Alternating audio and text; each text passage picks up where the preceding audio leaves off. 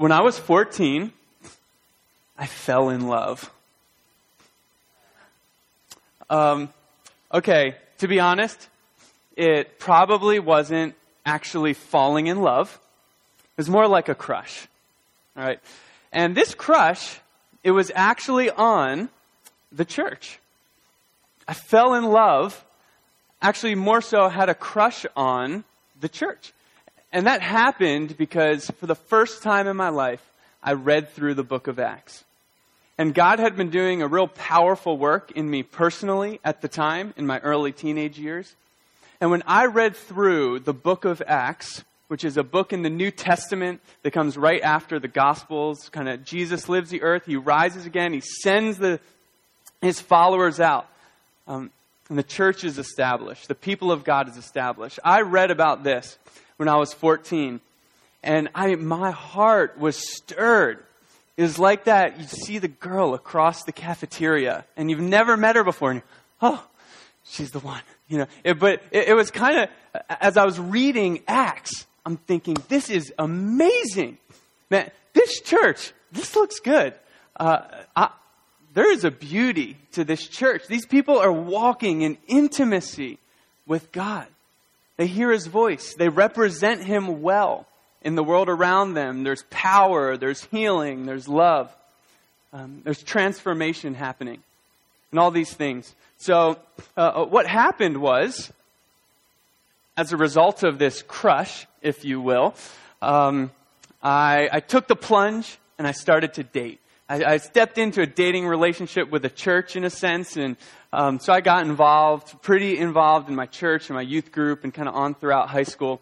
And uh, what happens when you date a person, also when you date a church, is that over time you start to gain greater clarity. So you go from a place of kind of a crush. I'm really excited about this. The church, or maybe a local church. You get really excited about a community and the vision that they're after. And then as you kind of make that next step of commitment, um, just on a kind of that dating level, you, you start to get some clarity. And one of the things that happens as you get clarity is sometimes the crush starts to subside. In fact, in some ways, that's the way it's meant to be, and that's the way it works. And so what happened is, as I got more clarity, uh, that like, oh, the church is perfect. It's just so beautiful. I could just do this forever. This is what I want to be about. Uh, you start to realize that it's not as easy to maintain that level of excitement over the long haul. You start to realize, wow, uh, every church I've been involved in actually has a lot of shortcomings and weaknesses and well, I haven't found a perfect perfect church yet. And, and then even as you start looking through Acts in the New Testament, you start to realize, what was I seeing before? Because it looks a lot more messed up now than when I first saw it and uh, was just so gung ho about it. Um, and so we start, we go on this journey from a crush to clarity. Um, then what often happens in this process, we'll call it the, the journey of actually growing to love the church because um, the crush isn't true love, even though we often refer to that as, oh, I fell in love. That's not the true love. True love is when you move from that place through a season of clarity and then you end up at commitment. You come through and you end up at the place of commitment in a relationship. For those of you who are, who are married here, I bet, you know, if you're even a month into marriage, you're realizing, wow, there's a need for some commitment here. Uh, this isn't just all hanging out in the this person is perfect, they can do no wrong. You get to that place quickly. And, and it's similarly in our experience with the church. We get to that place where we go from kind of the crush to gaining some clarity to commitment. Now, what often happens, uh, sadly, or what, what we see a lot around us, if you've ever been on social media, you've probably seen it, is we can quickly, rather than get to the place of commitment in that process, we get to a place of disconnect. And so rather than move through clarity and an awareness of what the church really is, imperfect group of people becoming more glorious, we end up at the other end and we, we say, you know what, I'm going to disconnect. I'm going to disconnect from this. You know, then, then maybe there's another process. We start that cycle again, and we go through this process of uh, crush, gain clarity, disconnect. And it's kind of this, this cycle goes on. Well, uh, there's a great book, and it's, it's on marriage. It's called The Meaning of Marriage by Tim Keller with his wife, Kathy Keller. And um, I, was, I was reading a section, and I thought, wow, this relates so much to the church as well as marriage, as we, as we talk about our relationship with one another, as we covenant together, and we move to a place of commitment to the church as a whole, but also as this church, as this body. Um, as we move to that place of committing to what God's doing here in our midst. So I want to read you what they say. Um, they, it's hard to, if you know Tim Keller, it's hard to capture his words at times. He says things so well.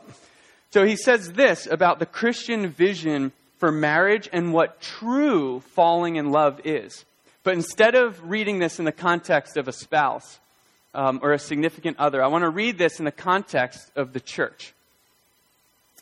It says this within the Christian vision for the church, here's what it means to fall in love it is to look at a church and get a glimpse of the church that God is creating and to say, I see who God is making you, and it excites me. I want to be a part of that. I want to partner with this church or with the church and God in the journey that they are making together to his throne. And when we get there, we will look at the magnificence around us and say, I always knew that this church could be like this. I got glimpses of it on earth. But now look at you. And what, what Tim is talking about is he, he's, he's following up an analogy that he gives. And he says that kind of falling in love with a person and truly walking in love is like, uh, it's like you go to a part of the world where there's gorgeous mountain ranges all around. It's just this gorgeous landscape. And you show up there and you're in a hotel room and you look outside your window. And, but it, it's cloudy and rainy. Uh, you know, you've, you've seen, you know what's there. You know there's this glorious horizon with these mountains. Uh, but it's, it's really, it's rainy and cloudy. You can't see it. But then what happens is the clouds roll away and the rain stops. And you see this mountain range. And you get, it's just beautiful. Say, That's what I want to, I, I want to go and navigate that. I want to go on an adventure in that mountain range. But then what happens is the clouds come back and the rain starts again. And where did it go? Where was that thing of beauty and glory that I saw? You know, it's like that in our experiences with the body of Christ, with the church. We'll often see these glimpses of beauty and glory. And then we'll see something that makes us shake our head, or we say, What is that all about? I'm done with the church. I'm done with that. Uh, Kathy Keller uh, gives another analogy. She talks about how uh, Michelangelo, when he was uh, apparently when he was asked how he made the famous David um, sculpture, he said, "I looked inside the marble and just took away the bits that weren't David." And so Kathy says that we're often looking for the finished product of this masterpiece in David, when really what we should be looking for is a wonderful block of marble. So, this is what God's often doing in us in the area of, of church, of the church, and even local churches, uh, being belonging to a people of God. He's showing us here's what could be. Here's, here's the glory of what could be. Um, but then he invites us into this process of gaining greater clarity, but not just going in a cycle of disconnect, but saying, I'm in. I am going to commit. So God's bringing us on this journey. So we are going to be in a sermon series where we're going to be gaining greater clarity on what does the church look like specifically a church that really did change the world, which is what we want to be. We want to be a church that changes the world. And that church is the church of Antioch in the book of Acts. It's Acts 11, 13, and 14. And so over the next couple weeks, we're going to be looking at this, uh, this expression of, of the people of God, of the bride of Christ. Um, and so we're going to, this is going to be an attempt to have the clouds cleared away and the rain stopped and say, what could the church be in all of its brilliance, in all of its beauty? Who could we be as a people who really transform the world? Now, this series is, is significant in more ways than, than just saying, hey, let's look at what the church is all about. But uh, the harbor is connected with a larger movement of churches, a, a family, if you will. And that family actually gets its name uh, from this church. And we call ourselves Antioch International Movement of Churches. So we feel called to be a part of something that God's doing on the earth today that looks a lot like the church in Antioch. And so a lot of our DNA, if you will, uh, comes from uh, this church in Antioch. So it has some implications in general as you're on a journey saying, Am I going to be about the people of God? Am I going to throw in with the church? The, the community that existed for, that has existed for thousands of years. Am I going to say yes to that even in spite of and in the midst of uh, lots of weaknesses and sin and shortcomings? But it also has significance for those of you who are sitting here in these seats because you're here at the harbor. And I don't know where you are on your journey, if this is your first time with us or if you've been here for many years, but um, we're all on that journey of uh, maybe you're here and you're just zealous over the harbor. They can do no wrong. Well, let me tell you, we can do wrong. and we're, we are imperfect. Uh, but God is doing a glorious thing in us um, as a body and as a church. And we couldn't be more excited about it. Uh, the thing is, we're not meant to stay there. So even as a community, it is good that our community has a lot of clarity and that you are a people who are clear on who we are. It's, it's a really good thing to know. Hey, here are the weaknesses. Here are some of the shortcomings. Um, let's be about uh, moving through them and becoming that glorious image together. And some of you, maybe you're here and you say, I, I, I've been through that, John. I'm committed. I'm with you guys. I am committed. I can look out over this room and I know there are ones of you here who are at that spot.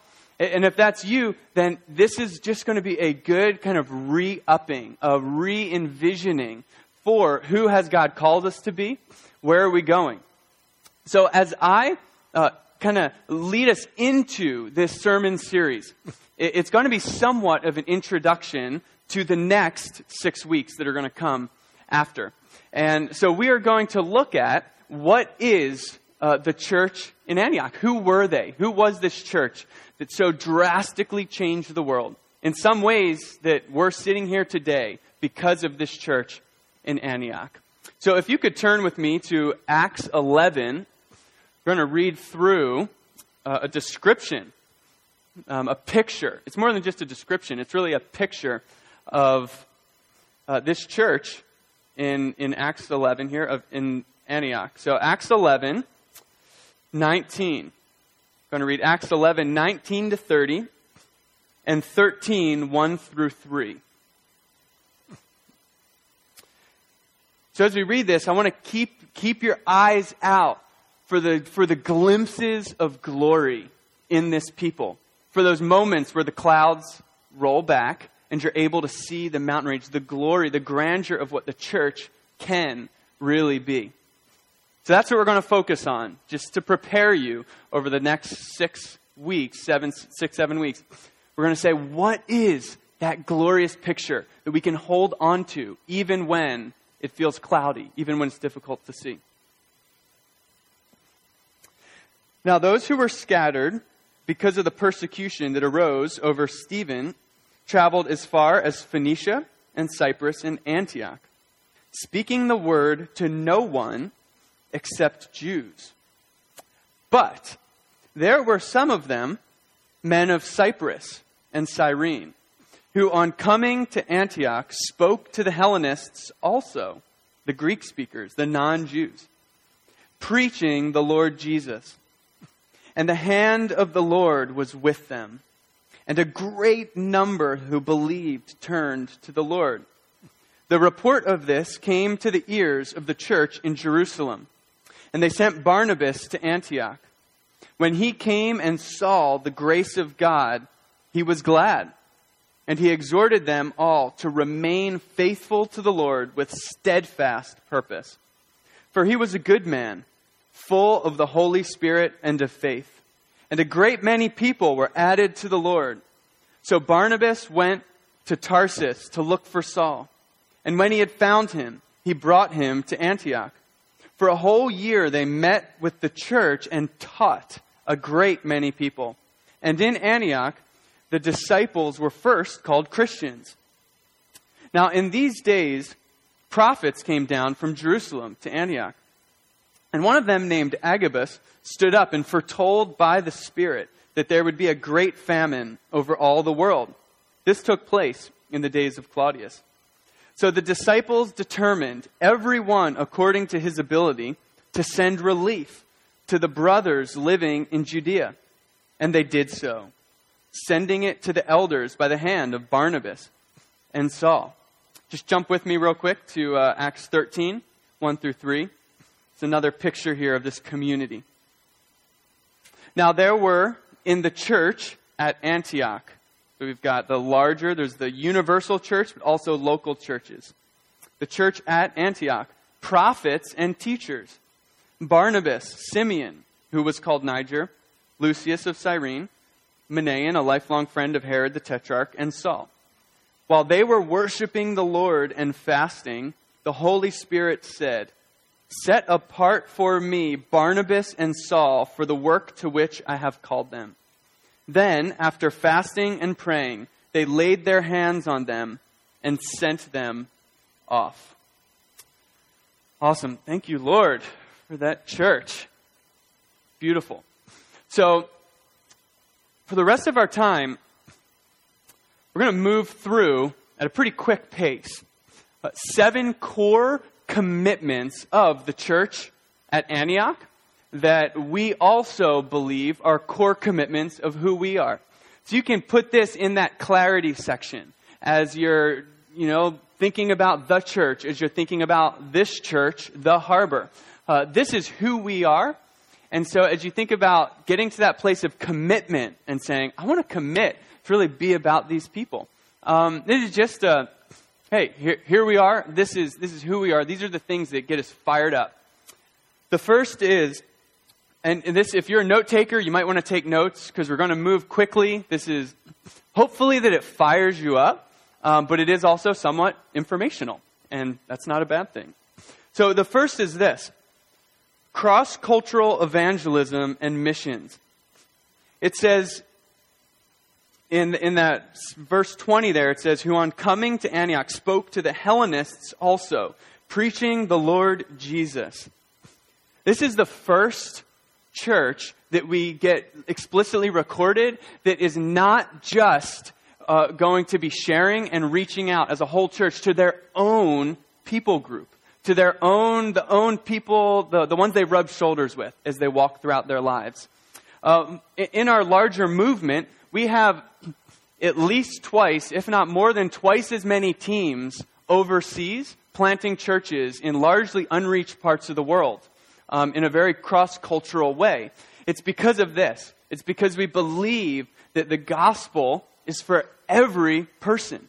And if we only stick to the Jews, the only stick to the people who speak our own language and look the way we do, dress the way we do, well, then, how's the rest of the world? How are all these other cultures who need to hear about the goodness of our great King Jesus, who loves each person so deeply? How are they going to hear if we only stick to our own crew?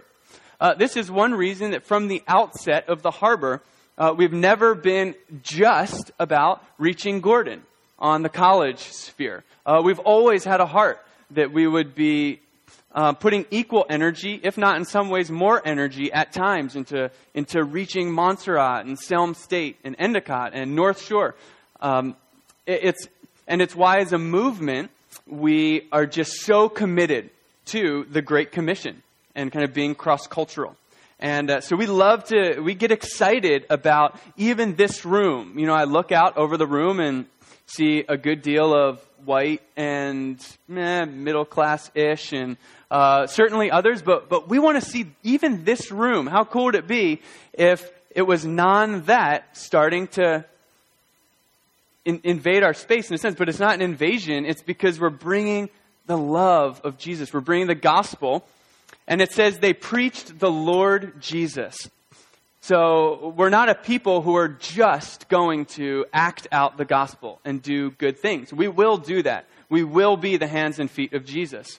But we're also going to be sharing the reason for that. And we can't, they're inseparable for us as a church and as a movement and should be as the church.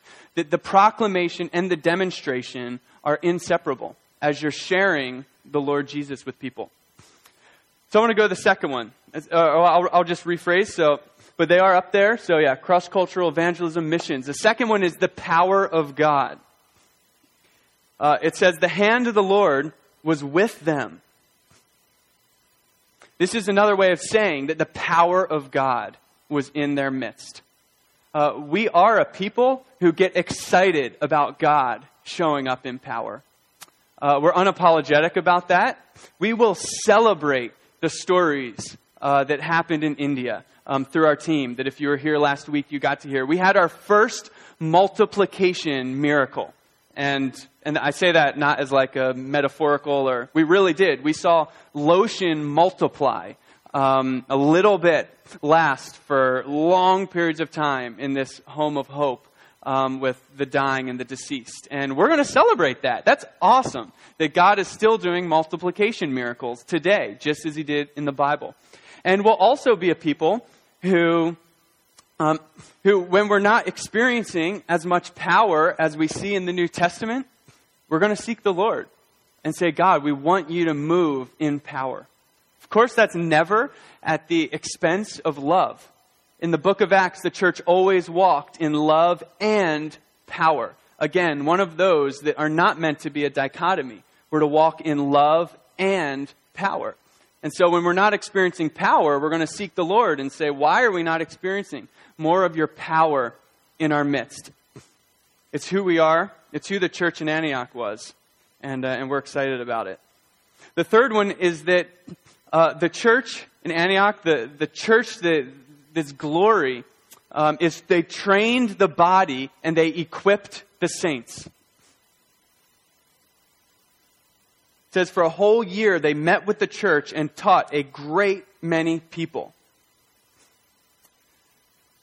So this is um, this is important because uh, church leadership is not just about going and doing a bunch of ministry to people the purpose of pastors, teachers, uh, you know, leaders in the church, all these things is actually to, according to Ephesians 4, it's to equip the people of God to do the work of ministry. That's not like a standoff and shirk responsibility. No, not at all. But it's to say we are not just about having some professionals up front who are going to do all the ministry. And so this people, this church, we are devoted to and committed to seeing God's people knowing how to do effective ministry in their workplace to the poor. Um, this is, you know, one of those areas that last week and uh, even this week, Neil, Neil mentioned how we're working to collaborate a lot more with our larger movement here in the greater Boston area specifically. And this is going to be one of the areas where I think you're going to see a real improvement over the next two years and beyond that we are going to get a lot better at training, equipping the body to be the body. This is why we have training schools. This is why we do navigate and train people so that they can do ministry. But we want to up the training and equipping of people um, even beyond the training schools and even beyond that, so that we are really a church who is walking this kind of core commitment out. Okay, so, the next one. Com- again, this is just a quick, quick glimpse. The, the clouds are moving quickly, just so you know, they're coming back soon. And um, the fourth is this compassion and generosity. It says um, near the end of that passage in 11, it says, Everyone according to his ability, so everyone gave according to his ability to send relief to the brothers living in Judea. So there was a church in Jerusalem, and then there was a church in Antioch. And the church in Jerusalem was having a real shortage of resources, and they needed some help, they needed some money. And so this church in Antioch, uh, not that it was loaded or the most, um, yeah, just wealthy church, they pooled their resources, and each person, according to their ability, they gave generously. Uh, they were a generous people. They trusted the Lord with their resources. And this is who God has called us to be. And I just want to I want to mention that even last or, or the past couple weeks, um, and over the course of our history as a church, it's been really fun to see the way we have done this in a lot of ways, even at least in our own community here. Uh, many of our, our short term trips, um, you'll know, we, we try and raise a lot of funds from kind of outside the harbor and things like that, but uh, at least what has happened is near the departure time, usually someone is up here saying, hey, we still need 5,000.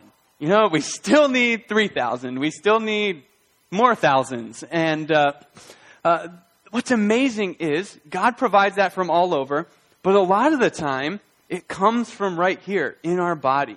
I've just been amazed at trip after trip the way people who tithe and give and have already given three times to the trip say, okay, you still have more need? I'm going to give generously. I'm going to uh, show compassion towards these people who are trying to go and uh, give compassion to others. There have been families who have had, uh, you know, tragedies happen, and, and people quickly respond um, in giving. So, just want it's it's who we are. It's it's who we feel, and it's who the church is when the church is at its best. A generous and a compassionate people. The fifth one is this: that we are committed to the Word and the Spirit. It says in, in Acts 13 there, it says that in their midst there were prophets and teachers. God is leading his church. He's the head of the church. And he's leading the church and he's guiding the church and he's directing the church by his word through the scriptures. This timeless, amazing book here. And we love the scriptures here. Uh, our sermons are based in the scriptures. Our faith groups, you'll go and you'll have encounters with people uh, wrestling through these and drawing encouragement and life through these. I hope that if you are in this community, that you get an encouraging word on a semi-regular basis from the scriptures from another individual person. That we are a people who are constantly sharing scripture with each other and encouraging one another. But we're also a people um, who are about the way that God is guiding and speaking and directing through the Holy Spirit. Every chapter in the book of Acts, except for one, has supernatural direction and revelation directly from the Spirit. Every chapter, except there's one chapter in there that doesn't have it. And, uh, and that's telling, that's significant, that in the, in the church of Acts, the Holy Spirit was leading. And so this church in Antioch had prophets and they had teachers. They were committed to the Word and the Spirit. And so we're going to make room for that in this community. We're going to make room for people who have a real prophetic gifting. I love that song. I mean, how powerful was that, what Jenna just sang over us? That was the heart of God being communicated. That's the essence of the prophetic, is the heart of God being communicated from a person to another. What's on his heart at a specific given moment. So I also hope that if you come in the doors of the harbor or you kind of move into that place of, I'm committing to be with this people, I hope that on a pretty regular basis, you're getting a prophetic word of encouragement, strengthening, comfort, like 1 Corinthians 14.3 talks about. Uh, that, that's, that's my hope. That's where we are going, where we are building one another up in that way. The sixth one is that we are called to be ascending and a church planting church.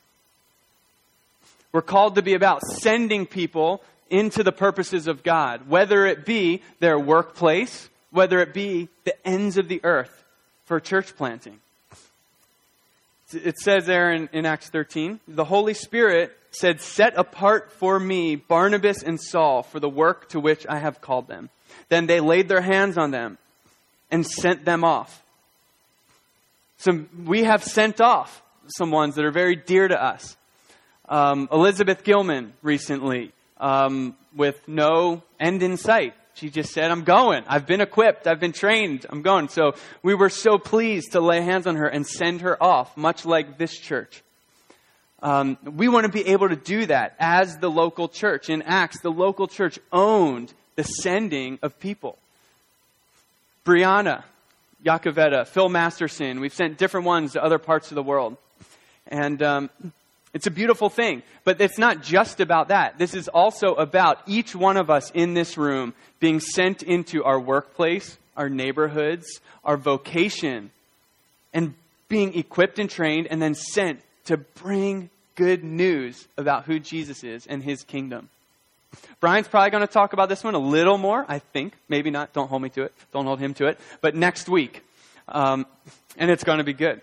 Uh, one, last thing on this, and then we'll move to the seventh and most important, actually, of all of them. And, and that is um, a, a, couple years ago, there was a prophetic word given uh, by a man who's pretty, a pretty well respected prophetic voice in, in our country.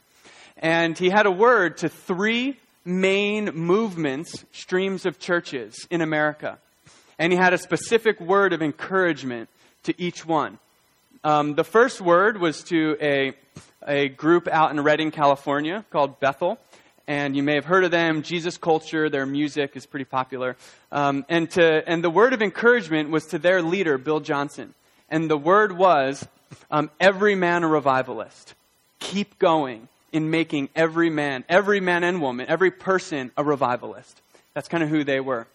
Um, some of you may have heard of, of a group of churches called Vineyard, uh, Vineyard churches. And the word there was um, every person equipped.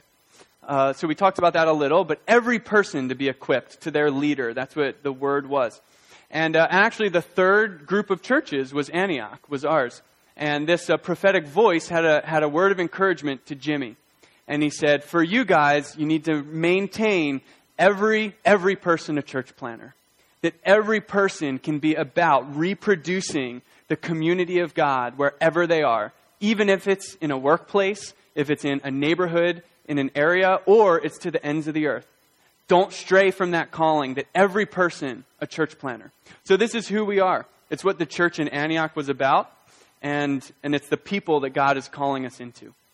The last one is, is this. It's found there, right in the middle of that um, Acts 11 passage, and it says, Barnabas says this to the church in Antioch. So hear these words in the midst of all the activity that we just talked about. Barnabas exhorted them all to remain faithful to the Lord with steadfast purpose. We will always be a people of wholehearted devotion to Jesus. We'll never compromise on that. It's the people that we're moving towards being even more.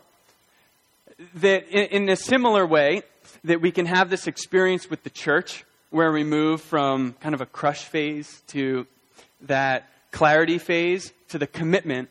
Well, in a similar way, some of you may have experienced that in your relationship with Jesus where you got saved, you encountered him, something happened, and man, your crush honeymoon phase, I mean, it was just rose colored glasses. This is amazing. But then as you gained greater clarity, not about who imperfections of Jesus, because he's perfect, but the cost that it takes to really walk with Jesus at times. How hard it can be to really be a part of a different kingdom than the way the rest of the world operates. There's a real cost to that. And there's a real challenge that comes from that increased clarity.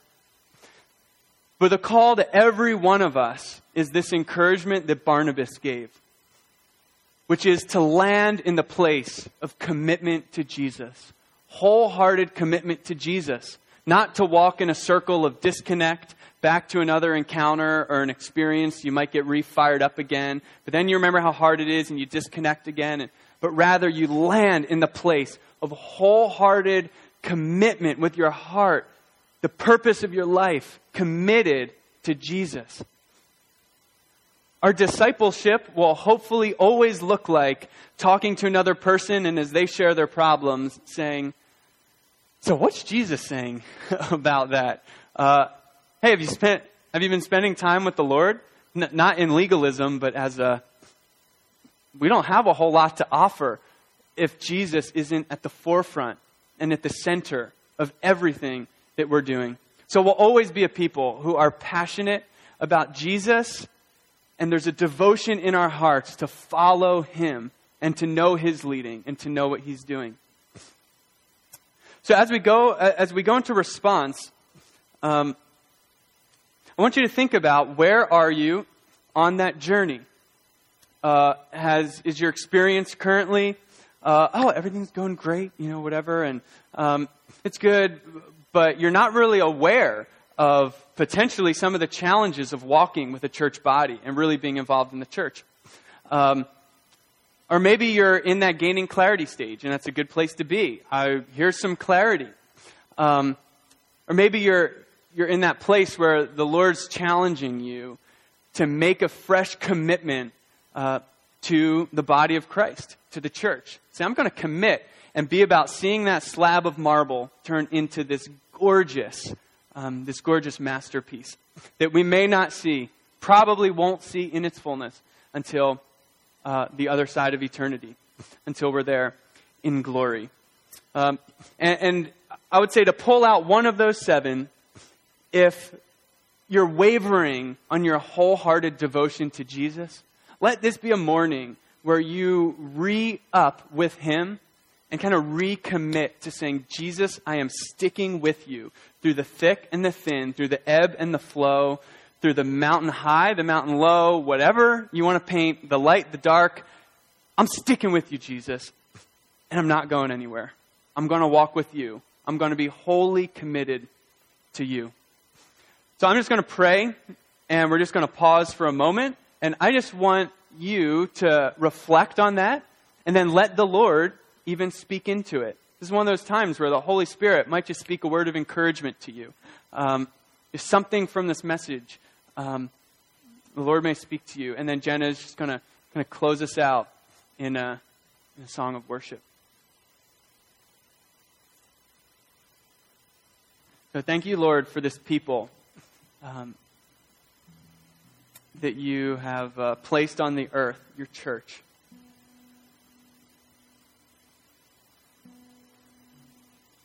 Thank you that you have a place. There is a place for every one of us in this body.